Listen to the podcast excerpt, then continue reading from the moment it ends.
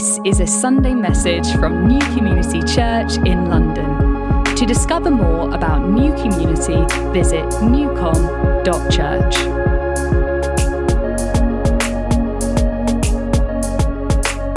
We're going to carry on today, well, sort of finishing off actually, our Knowing Jesus uh, series. And today, looking at what um, Hebrews 10 21 describes as the house of God. And that, that's a description for the church. And I, if, you're not, if you're not a Christian here today, um, you are so, so welcome. You're just coming along, checking out faith, checking out church. You're super welcome. And hopefully today we'll unpack a little bit of, of what the church is. If you are a Christian here today, particularly I think if you've been in church for a while or you were kind of um, sort of get that church is important, perhaps not so much like the why, or to be honest, have your battery has got a little bit drained of juice, Debbie's word earlier on, church particularly, because it can be draining. Um, I feel like this, this afternoon hopefully will, will bring a level of uh, kind of revelation to you, but also warm your heart afresh about, about the house of God, about what it is and who we are, and what an incredible, glorious privilege it is to be part of uh, the people of God. Because truthfully, looking from the outside in, or even from the inside out sometimes, it can feel a little bit like, you know, you know that experience if you're ever trying to look for a new place to live and you click through Rightmove and you kind of see something which looks really miserable and boring, but the kind of headline is you need to look inside because it looks much better on the inside than it is from the outside. Or if you've ever kind of been on those sort of websites which have those terrible clickbait adverts which say things like, um, average looking house contains amazing surprise. And then you click on it and it's like a swimming pool or something really boring and rubbish. And you think, why did I give them my click? But that kind of sense of actually something on the outside which looks at best properly average, actually on the inside is something really quite remarkable. And that's the house of God.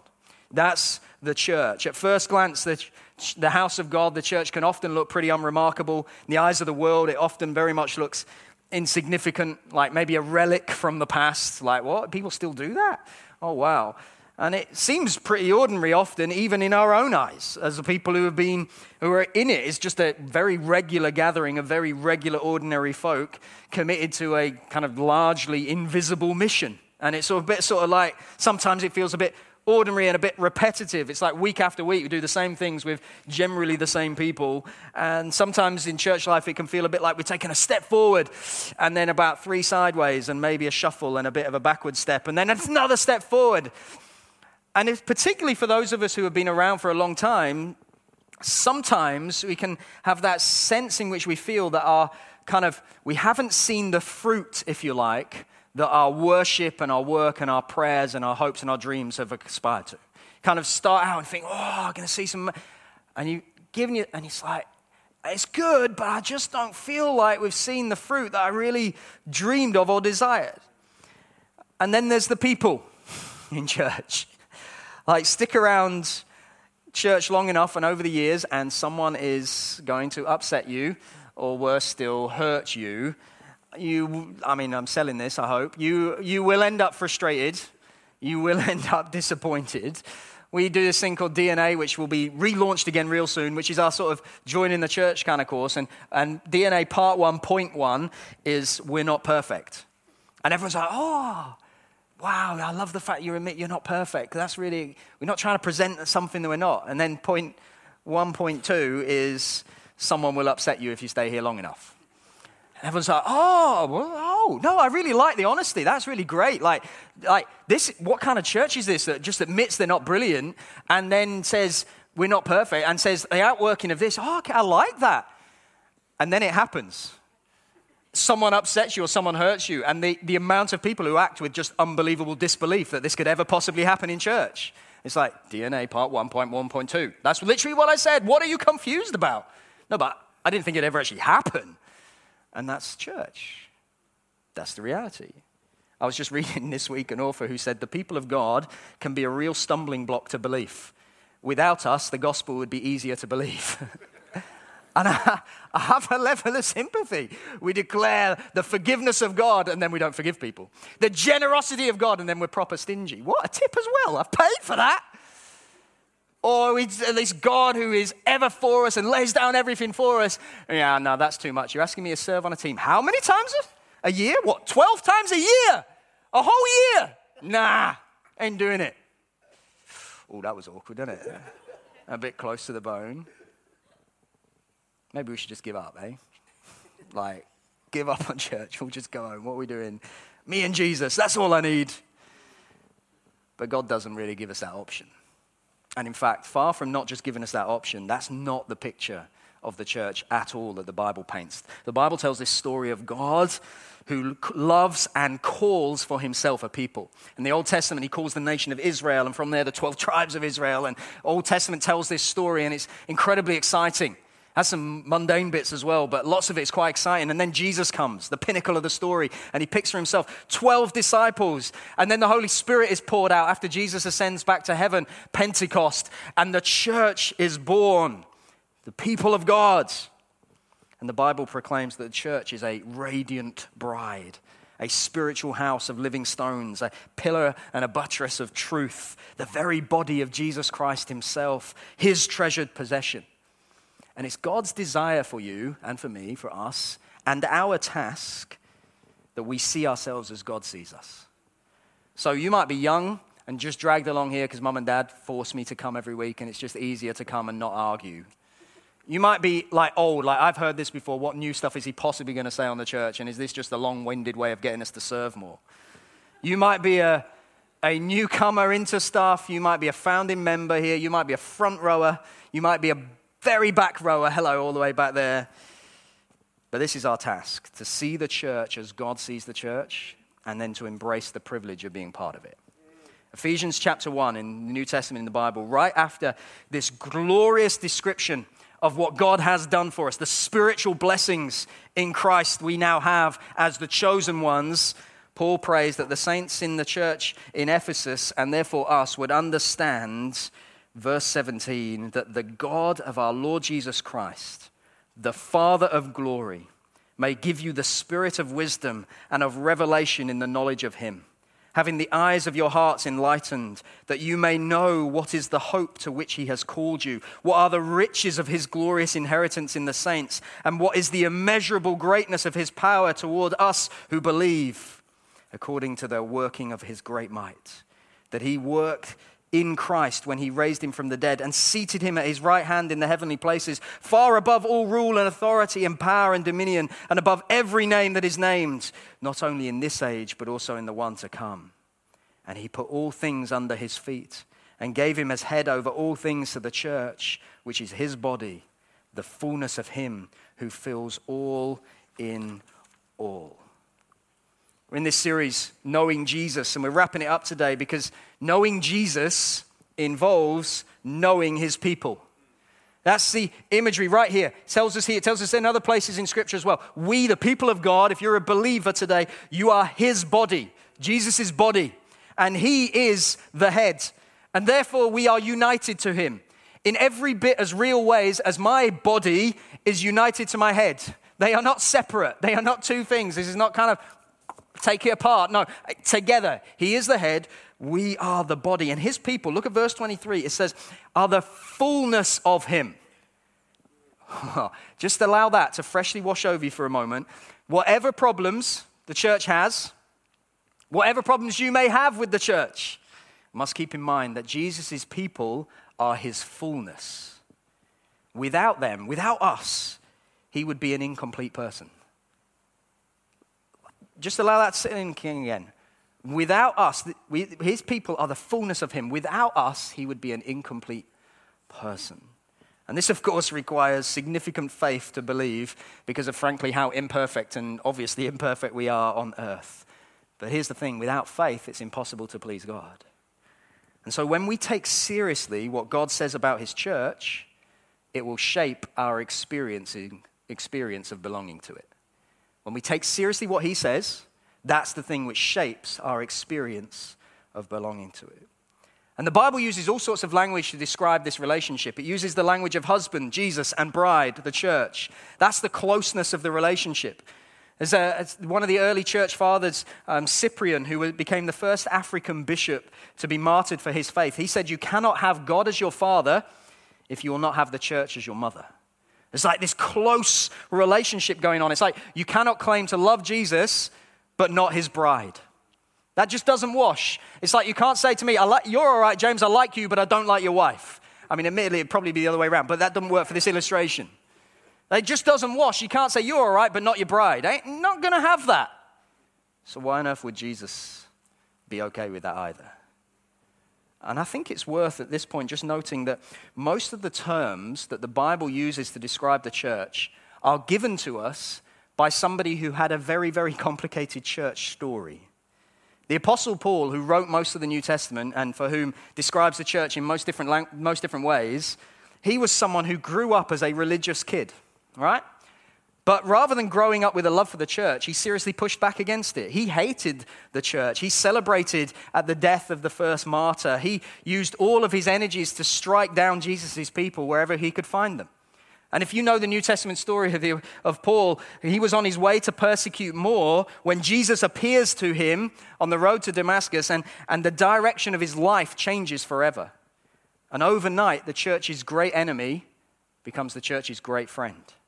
And you might expect the rest of Paul's story to be all kind of sunshine and singing hymns from that moment on. Like everything's wonderful and glorious because he's now part of the church.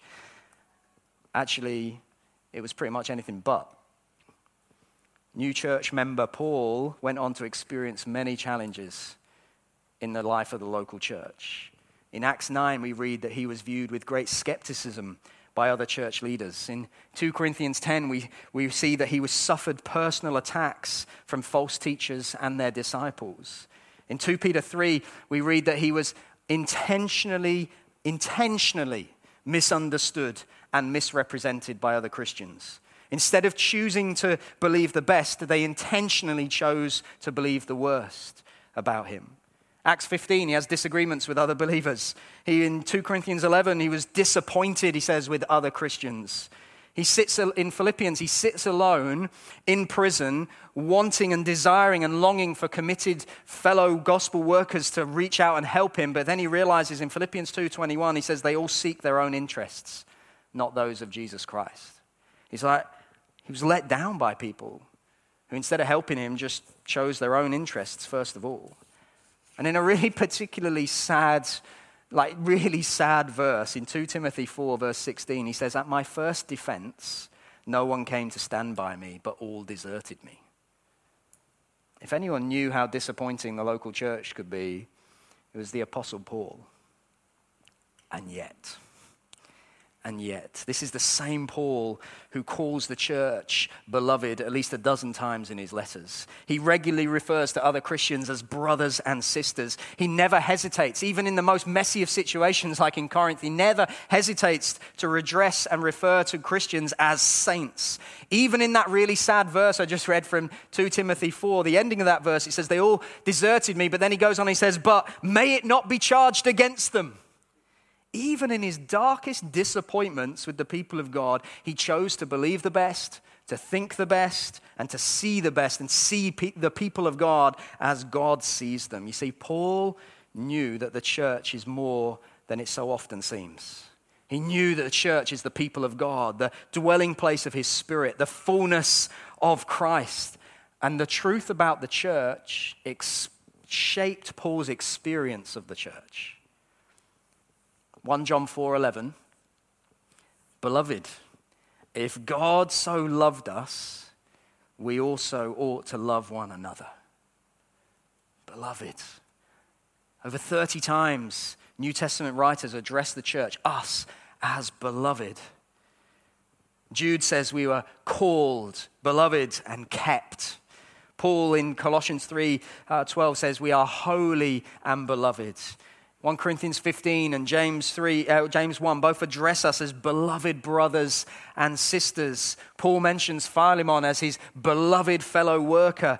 And even John, who looks forward to the end, to the, how the church will be for all eternity in its perfect state, describes it as the beloved city in Revelation 20. Whatever else is true of us, and there are lots of things that are true of us, this is our deepest reality we are beloved. We are the loved of God. And this is the foundational truth with which we embrace the privilege of belonging to the church. God loves his people. God loves his people. His heart, his affection, his delight is towards those who are his own.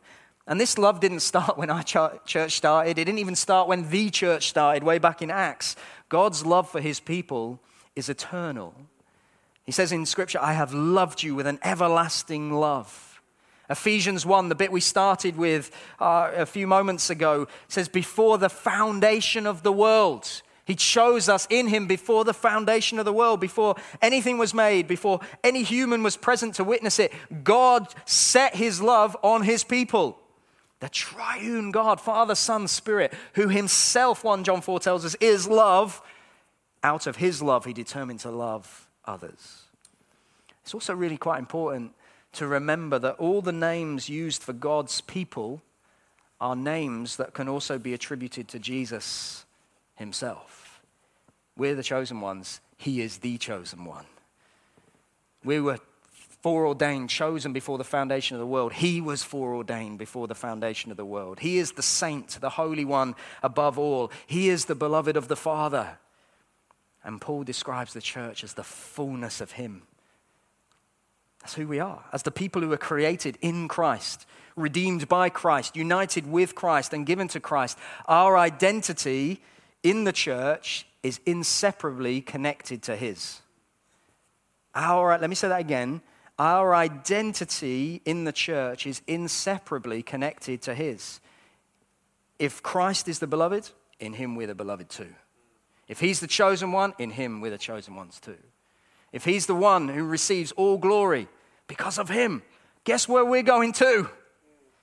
And we now, the church, then, one of our jobs, our key role is to make visible the love of God to display it to a watching world. Just look at the example of the early church. No sooner had Jesus returned to heaven than his people gathered as local churches. Just, I wanted to reconsider for a moment just the beautiful simplicity of a very familiar for many of us passage of scripture from the, from the book of Acts, Acts 2 42. This is so familiar for many of us, and yet profoundly, beautifully simple in what it actually is and they devoted themselves to the apostles' teaching and the fellowship and the breaking of bread and the prayers. Verse 44 And all who believed were together and had all things in common, and they were selling their possessions and belongings and distributing the proceeds to all as any had need.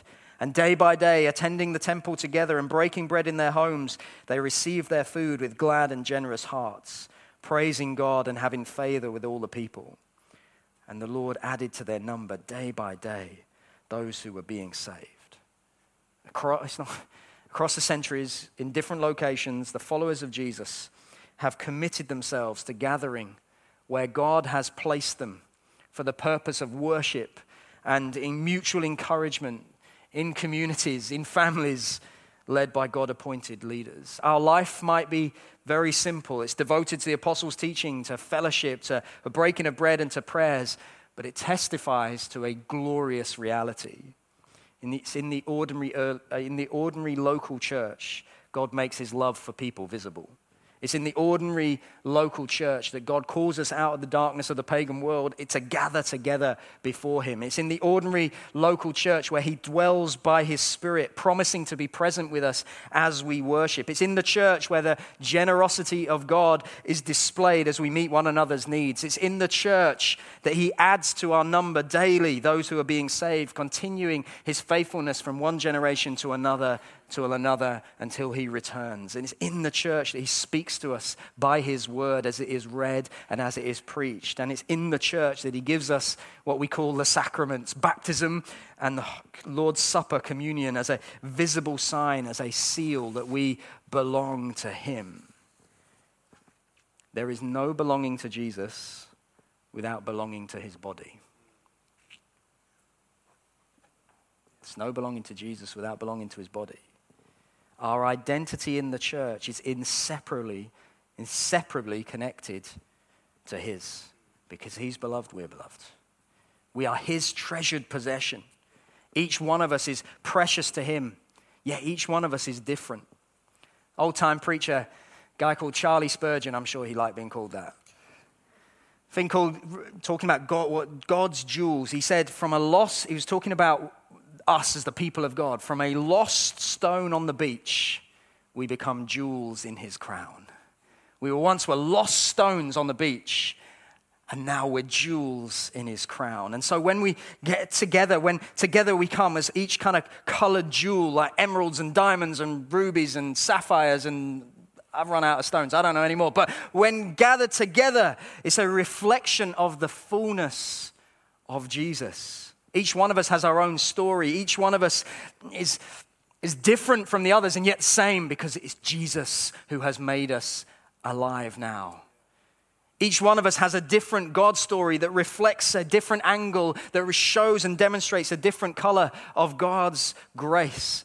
And this picture is, is constantly changing and taking on new shapes and new colors because more lost stones are being added from the beach into this crown. It doesn't, this crown doesn't stay the same. It's not a relic of history. It's not beautifully put together and then preserved in a museum that you can kind of go and look at and do not touch for we might spoil it. It is something that is alive and active and living because it's the body of Christ. More lost stones are being collected in in different shapes and sizes and colors and being added into this living living, growing, moving, changing crown because it's the body of Christ. It's a reflection of his fullness. Someone shared with me just this week uh, a picture, a word, if you like, that was given uh, about this church, not from somebody in this church, but of, uh, of a kaleidoscope. And uh, for so, those of you sort of my age and down, a kaleidoscope is, well, for those of you who are younger than me, a kaleidoscope is what those of you my age and up used to play with before they invented technology. And it was kind of like this, this kid's toy, and you looked in it and you turned it, and it changed colors, and it was beautiful. And you're like, and it entertained us for days. It was amazing. But this, this, this picture, this kaleidoscope, and a kaleidoscope reflects light and it kind of it has all these different shapes and things and you hold it at different angles and you see different light and it's, it's stunningly beautiful and complex and diverse and beautiful and incredible. And this word was kind of like this is a picture of the church. It looks beautiful. But the picture is that two years ago to now it's a different picture because the church has changed it was beautiful before but it's changed and it's beautiful now and it looks different it's, things have been shaken, they've been turned upside down, they have been moved, but the, the picture is no less beautiful now, it's just a different one, and it's still being reformed. It's still taking shape. And actually, it's still taking shape because other stones are being added to it. And some stones are having to be moved and repositioned and changed in a different way to facilitate and add, increase more stones being added from that beach into this crown. Don't you long for the daily the Lord added to those, the number who are being saved? Don't you long for that? Well, no, because our crown is beautiful as it is, and it shall never be moved again. Can you imagine being in a situation where daily the Lord was adding how much kind of flex and agility and, okay, we did that, now we're doing that because we, whoa, I don't like change. Daily, daily the Lord added to their number because ultimately that's what it's all about. Lost stones on the beach being made into a jewel in the crown the living crown of Jesus. It's like, Jesus, thank you that I'm a treasured possession. Thank you that I once was a lost stone on the beach. Now I'm a jewel in this crown. Oh, that I would shine bright as you shine on me and through me. Thank you, God, that you're the head and I'm part of this body and we are intimately and wonderfully connected. Our identity in the church is inseparably connected to His. We're going to take communion now because this moment of, of taking communion is a visible declaration that I belong to Jesus and to his body. In this kind of outwardly unremarkable act of eating and drinking, or whatever it is, this thing is, it's not quite, is it? But you, COVID and all that kind of stuff is better than nothing, all right? But in this outwardly unremarkable act of eating and drinking, God reminds us that we are the beloved people who have been redeemed by his broken body and his blood shed for us. And so, this is a moment, if you're a believer, this is a moment for you. If you're not a believer, this is not a moment for you. You're so welcome here.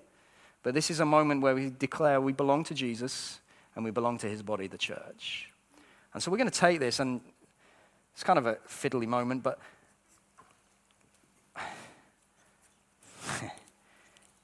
Paul in, in 1 Corinthians 11 kind of tells us how to do this. I mean, not literally this. Goodness knows, I don't think he'd work out how to do this. There you go. For I received from the Lord what I also delivered to you, he says, that the Lord Jesus, on the night when he was betrayed, took bread, and when he had given thanks, he broke it and said, This is my body, which is for you. Do this in remembrance of me. So we take this bread as a joy filled moment of thank you, Jesus. Your body was broken for me that I belong. And in the same way, he also took the cup. Oh, man.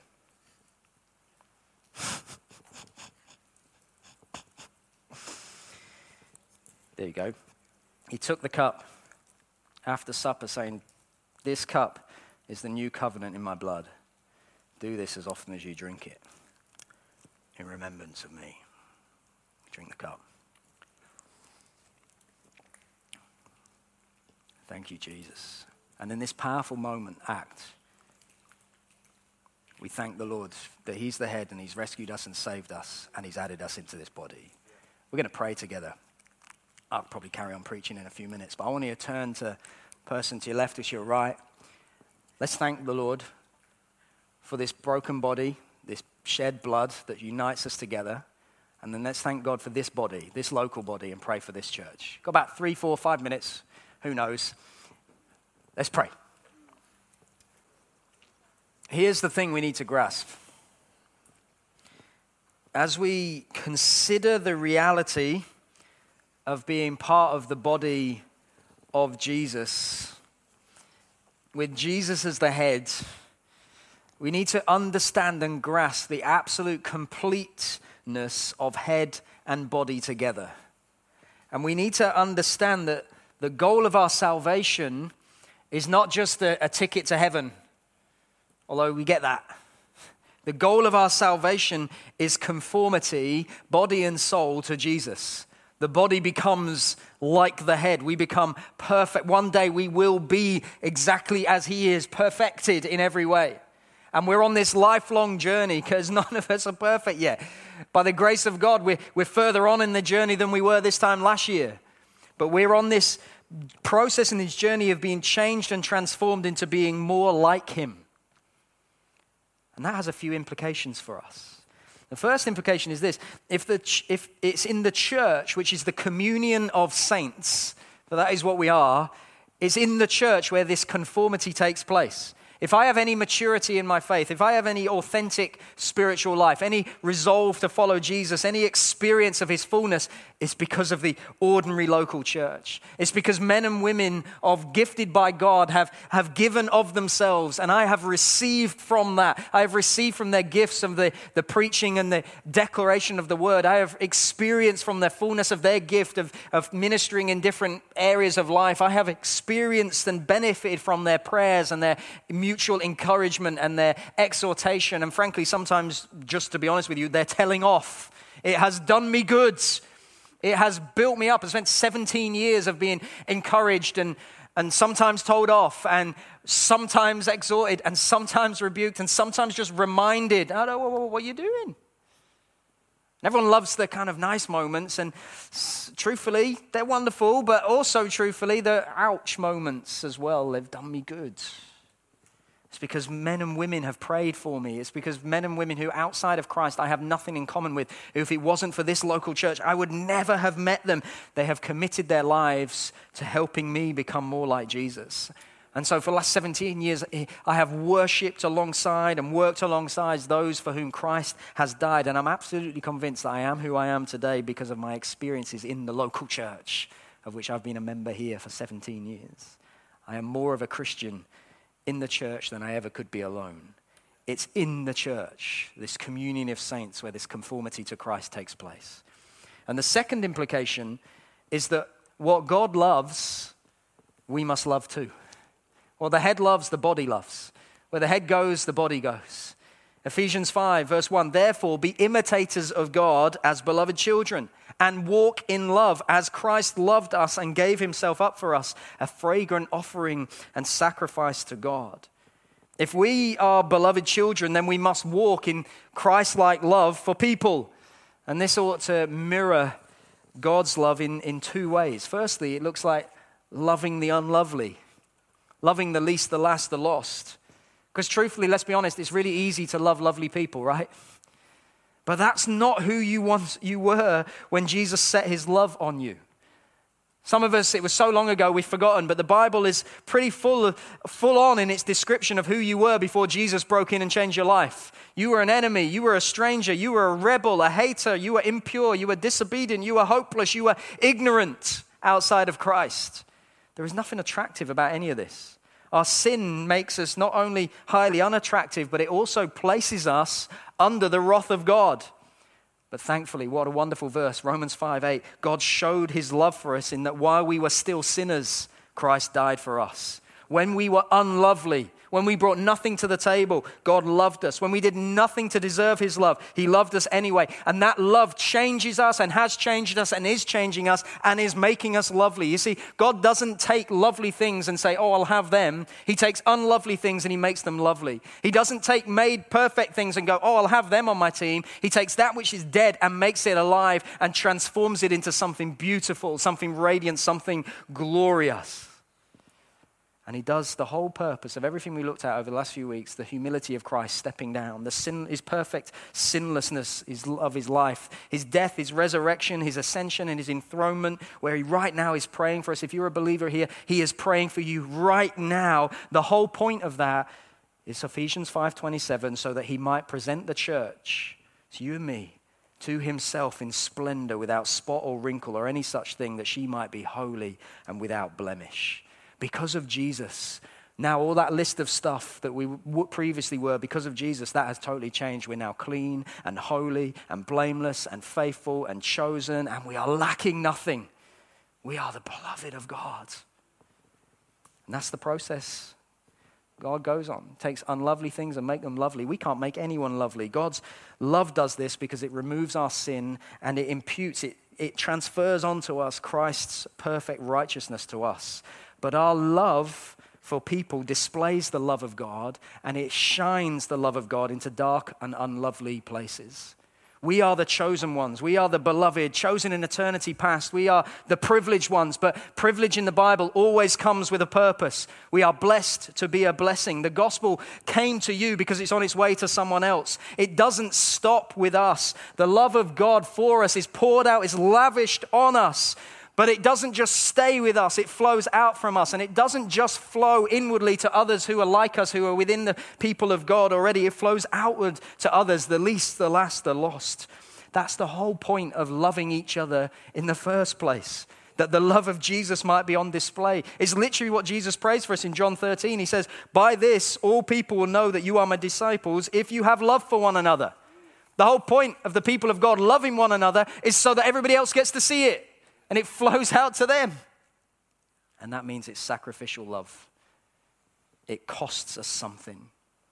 You know, loving people who are just like me, who look like me, the same life stage as me, that doesn't cost me anything. It's pretty simple and straightforward because they tend to like the things I like. Oh, what a hardship hanging out with people exactly like, eh, like everything I like. But loving sacrificially, that's a challenge. God loves us because he loves us, but his love came at a great cost.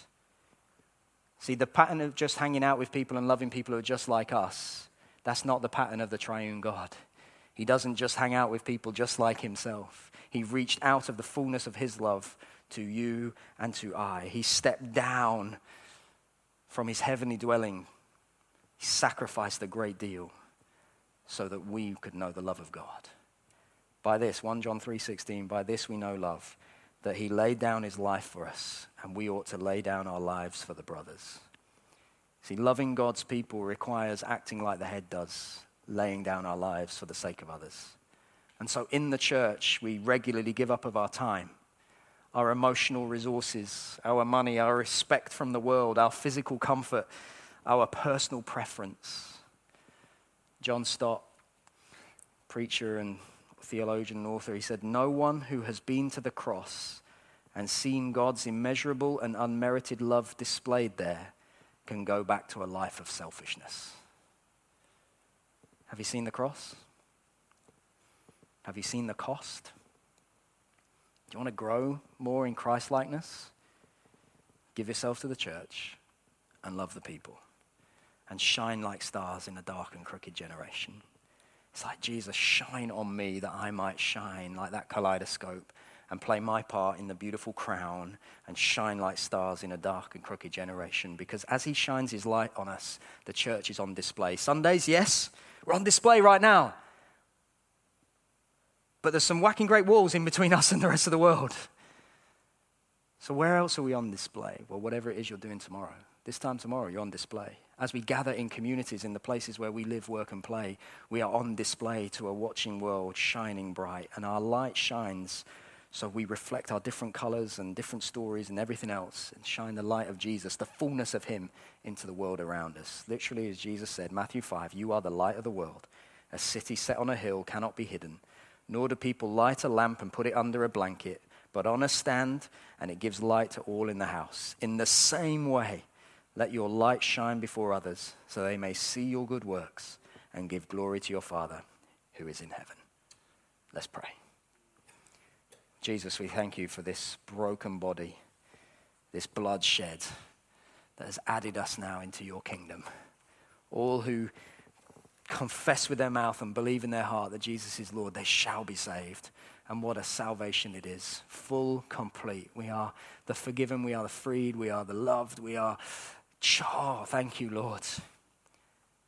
What a privilege, but it's a privilege for a purpose. Lord, would you captivate our hearts afresh. Those whose batteries are run low, Lord, Holy Spirit, would you just so fill us afresh? Those who have become a bit disillusioned perhaps with church or a bit, oh, oh it's hard, isn't it? Oh, Lord, that we would be captivated fresh by the things you love. You love your bride, you love the church. And Jesus, would you help us to shine like stars in this dark and crooked generation? Shine on us that we might shine brightly into the world that many might see and have their lives transformed, that many jewels on the beach, stones on the beach, would be added to be jewels in the crown. That daily you would add to the number those who are being saved here.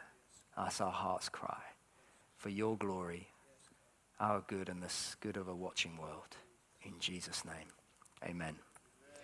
Amen. So, the easiest way to outwork this stuff is to get involved be in community, be with the people of God, hang out with different people in that kaleidoscope thing. Remind, remind your soul each day I am the stone from the beach that's been added into the crown. I'm beloved, I'm treasured, I am cherished, I have a part to play. I just want to encourage you to stick around, as Yemi said in the, in the One Church News bit. Don't head off. Don't rush off. Tea and coffee are going to be served that way. Chat to someone. Go and speak to somebody that you've not spoken to before. It's okay. You can just pretend, if you ask them if they're new, you just pretend you are as well. That's not a problem, all right? Just go and, and, and talk to somebody different. And I appreciate that for lots of us in the room, like, oh, I can't think of anything worse. Do you know what? We are jewels in a crown. That we all have a part to play. We're loved. We're cherished. We have a part in this family. Stick around, and we'll see you next Sunday and throughout the week in community. God bless.